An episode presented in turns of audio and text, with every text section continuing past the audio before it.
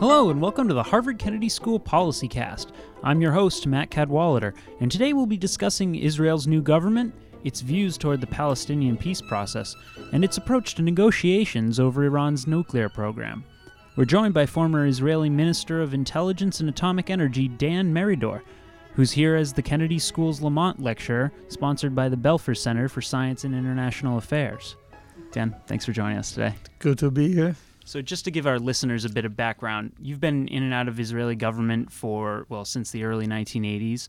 Uh, you've served as Minister of Justice, Minister of Finance. Up until March of this year, you were Deputy Prime Minister and, as I said before, Minister of Intelligence and Atomic Energy. Um, you've developed a reputation as a somewhat moderate conservative within the Likud party, or at least you were.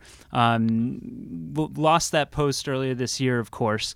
Um, it seems like there's a theme that um, there's been a rightward shift within the Likud party, and maybe that's emblematic of Israel as a whole. Is that something that you see is happening? In the Likud, there definitely was a shift, unfortunately, uh, negative historic shift, uh, in my view. The Likud, for years, was a party that tried to balance the national interest with the uh, private interests, human rights, uh, rule of law, uh, civil society. It was about the person and the nation, not one at the expense of the other, but the balance between them. And I am known in Israel to be one of those who very much care about the rule of law and about civil society and human rights. Uh, the other thing has to do with the uh, peace uh, process. I thought we should uh, go ahead and try to resolve the Israeli Palestinian issue, including some uh, compromises we have to make. These two things, the rule of law and the peace uh, policy, uh, were not uh, very popular with many Likud voters, and they thought rightly that if they change their view and they go more to the right, even to the extreme right, I cannot represent them. I personally am fine. I'm now at Harvard. I love it. It's great. Uh, uh, but in Israeli politics, there has been a change because of this, at least in the Likud. Now, do you think that uh, that change, of course, Likud, although you lost your post, Likud is still, uh, Prime Minister Netanyahu is still leading a coalition government there. Um, do you think that that shift is primarily because of the pre- peace process, or are there other factors involved? Uh, it is not just the peace process. I believe that a, a nation at war or a nation in a conflict naturally would go for the national things and the private things may be overlooked.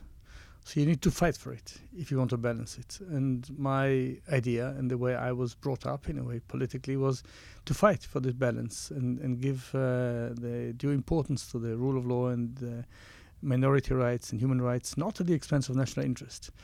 But uh, maybe the uh, prolonged process uh, that does not come to an end with the Palestinians. They the threat of Iran, the feeling that we are under uh, threat, may have shifted the public opinion in that sense. I will have to add that the attempts to get peace by other prime ministers, very much on the dovish side, did not succeed.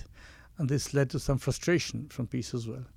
Uh, but I think that uh, there is, uh, no, in America you saw Tea Party uh, phenomenon. Mm. Why is this? In the Likud, there might have been something not exactly the same, but somewhat similar in the Likud going to the extreme right rather than to rather than to be moderate. I, I never called myself right. I mean, right versus wrong, not right versus left. uh, the Likud was not, to me, a right-wing party. It was a very centrist party, mm. very liberal in the in the human rights and rule of law things, and and quite uh, uh, tough on security issues. This balance, I'm afraid, is now uh, changed, and I don't like it. I- am not sure the Israeli public went this way. There are new parties, small parties, uh, no big parties, and many parties were not very clear about this. So it's not clear that the Israeli party moved in that direction. The Likud did. Now, do you think this rightward shift uh, makes the idea of a potential uh, uh, agreement of some kind, peace agreement, uh, even less likely? Even though uh, you know we, we now have the United States Secretary of State John Kerry focusing pretty heavily on the issue. Well, I, I think that uh, it is our interest to change what we have. It entails risks, but continuing what we have is dangerous in the long run. it needs to be changed. It can't be perpetuated.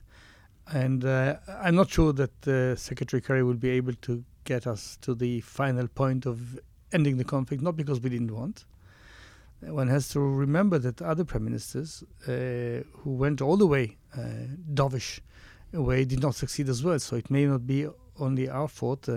The Palestinians uh, have Hamas and PLO fighting who is the leader, so it's not easy from their side. Uh, I think the Israeli public, in every poll, will indicate that they, in 70% and more, are for the two state solution. And I think if there were a leader who would say this and bring it, he'll get the majority for this. It's true that within the Likud it's different, but the Likud is only 20 members out of 120 in the Knesset, so the, the public is much broader than that.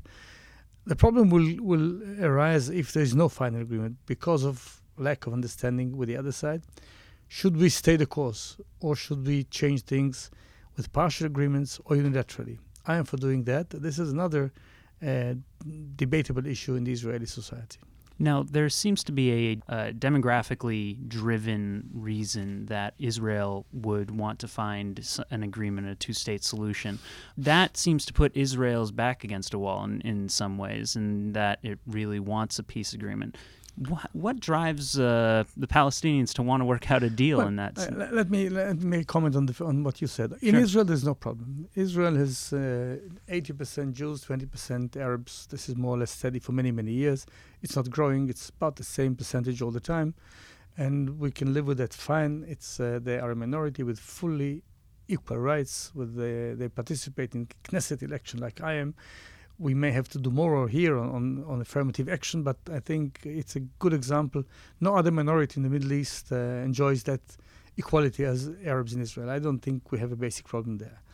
In the territories, in Judea and Samaria, West Bank, there are about two or more million Arabs who are not part of Israel, and they cannot stay like this without being a member of any state, citizen of any state. So this needs to be resolved in the long run, it's not good for us. Of course, in the long run, we can decide on making one state, but then it will be 50, 60% Jews and 40, 50% Arabs.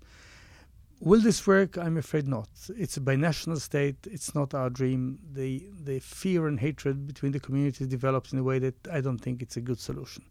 So staying the course is not good for us. That's why I think we need to move. Why the Palestinians need to move? I think because they are in a position that I think is is bad for them people need to be independent. People need to be parts uh, of a state. They may be a minority in a state, like minorities live in many parts of the world, but they need to be in a state, and they are in an unclear situation. It's not Jordan anymore. It's not Israel. Its authority does not have uh, full sovereignty. This needs to be clarified, and they will have, in order to reach uh, uh, this change, they'll have to have the leadership to make the decisions that are tough. They will never get 100% of what they wanted, as we will the need to make the compromise calls for uh, courageous decision making and leadership level. Do they have it? A good question. So I want to switch gears to the negotiations with Iran. President Obama has been pursuing these negotiations, and uh, it seems as though Prime Minister Netanyahu has uh, been against them in some way. He's been launching a PR campaign describing Iran as deceitful and untrustworthy is he actually against them, or is there an alternative that Israel would like to seek? Well, you know, I'm not a spokesman of the government now. I'm a private citizen. I can't speak for him. I don't think he said he's against the talks. I personally am very much for the talks. But this does not make me naive. The Iranians have changed the tune, the music, the words of their policy, even the leadership. Why? Not because they uh, began to love America, but because they were, uh, they were under heavy pressure orchestrated by President Obama, America, and uh, most Arab states, if not all of them, and Israel, the huge coalition that wanted Iran to stop the nuclear process, to stop Iran from becoming a nuclear a military power. And I think the sanctions did have a good effect. I think we see here a success story in phase one of the of the battle. I think Iran had to change. Now talks start. It's good. This does not mean we finished the battle, the second battle or the second part of the war, uh, metaphorically a war, hopefully, is to lift all the sanctions as they wish because they can't live with these sanctions in return for stopping the nuclear military process and going back, rolling it back to a situation where they are far enough from the ability to jump into a bomb, and that we, all of us, the world, has enough verification and monitoring uh, capabilities to know that if they cheat, if they try to hide as they did in the past, we will know in time. These are the two things rolling them back. They will be several years back from a bomb, and that we will know that they don't cheat in the future because they have done it in the past. It's not an Israeli interest solely. Of course, it is our interest. They say we should not exist. It's quite uh, interesting, I would say. But all the Arab countries, some of them say if they have weapons, Iran, we will have nuclear weapons. It's dangerous. Mm-hmm. So they need to be stopped. And I think the sanctions have worked. We need to have uh, capability to, to carry a big stick and speak softly, as President Roosevelt once advised. Mm-hmm. Continue to smile to them if they talk nice, talk nice to them, but don't miss the target. They need to stop the project, to roll back what they have done, and be as far as possible from nuclear weapons. And then this is exactly what we need to do now. The talks are the means, and we need to be focused on the target. America leading, this can be achieved, I believe, with steadfast leadership and persistence uh, with this goal and this method. How long do you think Ayatollah Khamenei will give Iranian President Rouhani to negotiate in good faith before reverting to their prior antagonism? I, I, I, I have not been privy, as you may uh, understand, in the talk between Rouhani and Khamenei when he gave him instruction. Even if we have good intelligence, we don't know. I don't know exactly mm-hmm. what was done. But I, let me assume the following: in this meeting, I think uh, Khamenei told Rouhani, do everything you can to lift the sanctions because they strangle us. We cannot continue. But do it without giving up a nuclear project. Now you have the latitude. Try to smile, try to talk nicely, offer all sorts of things, but don't forget, we need the project on. We need to have our hands on it and see that we are not losing it, but lift the sanctions. I think this is the logical uh, instruction he would have because they want a nuclear weapon and they don't want mm-hmm. to, li- to give it up. I think they want the sanctions lifted and we, the world, wants the nuclear project stopped. This is a quid pro quo. They need to know that we will not give them a partial deal because if we lift the sanctions, if we if we loosen the, the, the grip, it may all collapse because many countries joined in, Europeans, Arabs, and they pay a lot of uh, heavy price for this because mm. it costs them. They need to keep it in because we are succeeding. Keep it in place and smile and talk nicely and say, all right, you want the sanctions lifted, we'll lift them. We'll give you all of sort of carrots, not just 6 mm-hmm. Cooperation, provided that you stop the, the race towards the nuclear bomb. And there are certain technical things you need to do. Roll back what you've done on enrichment, don't enrich more than this and that, and have uh, uh, the nuclear, uh, plutogenic uh, uh, nuclear reactor in Arak should, should be dealt with. There are certain things that need to be done calmly and, and uh, with, with, with enough certainty, say to them with a big smile, but don't forget, this is what needs to be done. President Obama has taken upon himself openly not to allow Iran to become nuclear. I am sure he will not be uh, happy to be remembered in history as one whom, whom the Iranian cheated. So he wants to have a deal. I'm for a deal. But the deal needs to be that and not just a trick that they will play it's still ahead of us. And I think we are on a succeeding uh, uh, course, and we need to continue with that. You mentioned before military nuclear uses. Is there a space for Iran to have a civilian nuclear power uh, capability, or you know, literally electricity generation? Well, first of all, uh, President Obama already said openly in a speech that they can have it. Mm-hmm. in a way. So even if I liked it or not liked it, it became irrelevant once the American president said it. So this they have but they have it. They, I, sh- I, think the line should be, and the, and the criterion should be everything that does not lead to nuclear military capability or is needed for an, rationally and reasonably for civilian use may be uh, subject of negotiations. But everything that has only one major uh, target to be able to have enough fissile material and enough technology to build up a nuclear bomb and weaponize uh, the, the material this should be totally forbidden. And I think the professional people uh, can do the job telling all of us, I think I know some of it, I'm in that for many years, what they need to do there. And one needs to be tough and smiling at the same time, but tough. Don't give up. The verification. Do you think the verification uh, process is sufficient to determine whether they are well, uh, not crossing that line? I think without boasting and uh, being uh, too uh, sure of myself, I think we, the international intelligence community, American, Israelis, and others, know a lot about Iran. I think the Atomic uh, International Energy Agency of Vienna knows uh, a lot with their uh, with their uh, people on the place. Is that enough? Never. You'll never know everything, especially as you have a very talented nation like Iran, very, very keen on getting this project and making it a national story for them. So they will try, as they've tried in the past, to find ways to to circumvent, to go around. So we need to be uh, not. We are not that weak. They are not that strong.